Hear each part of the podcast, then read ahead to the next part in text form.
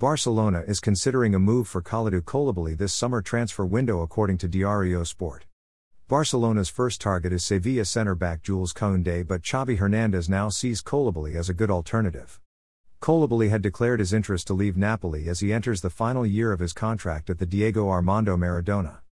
The Senegalese will be delighted to play for Barcelona as he prepares for World Cup. The 31 year old has made 57 appearances for Senegal. The defender joined Napoli back in 2014 and has since made 317 appearances for the club.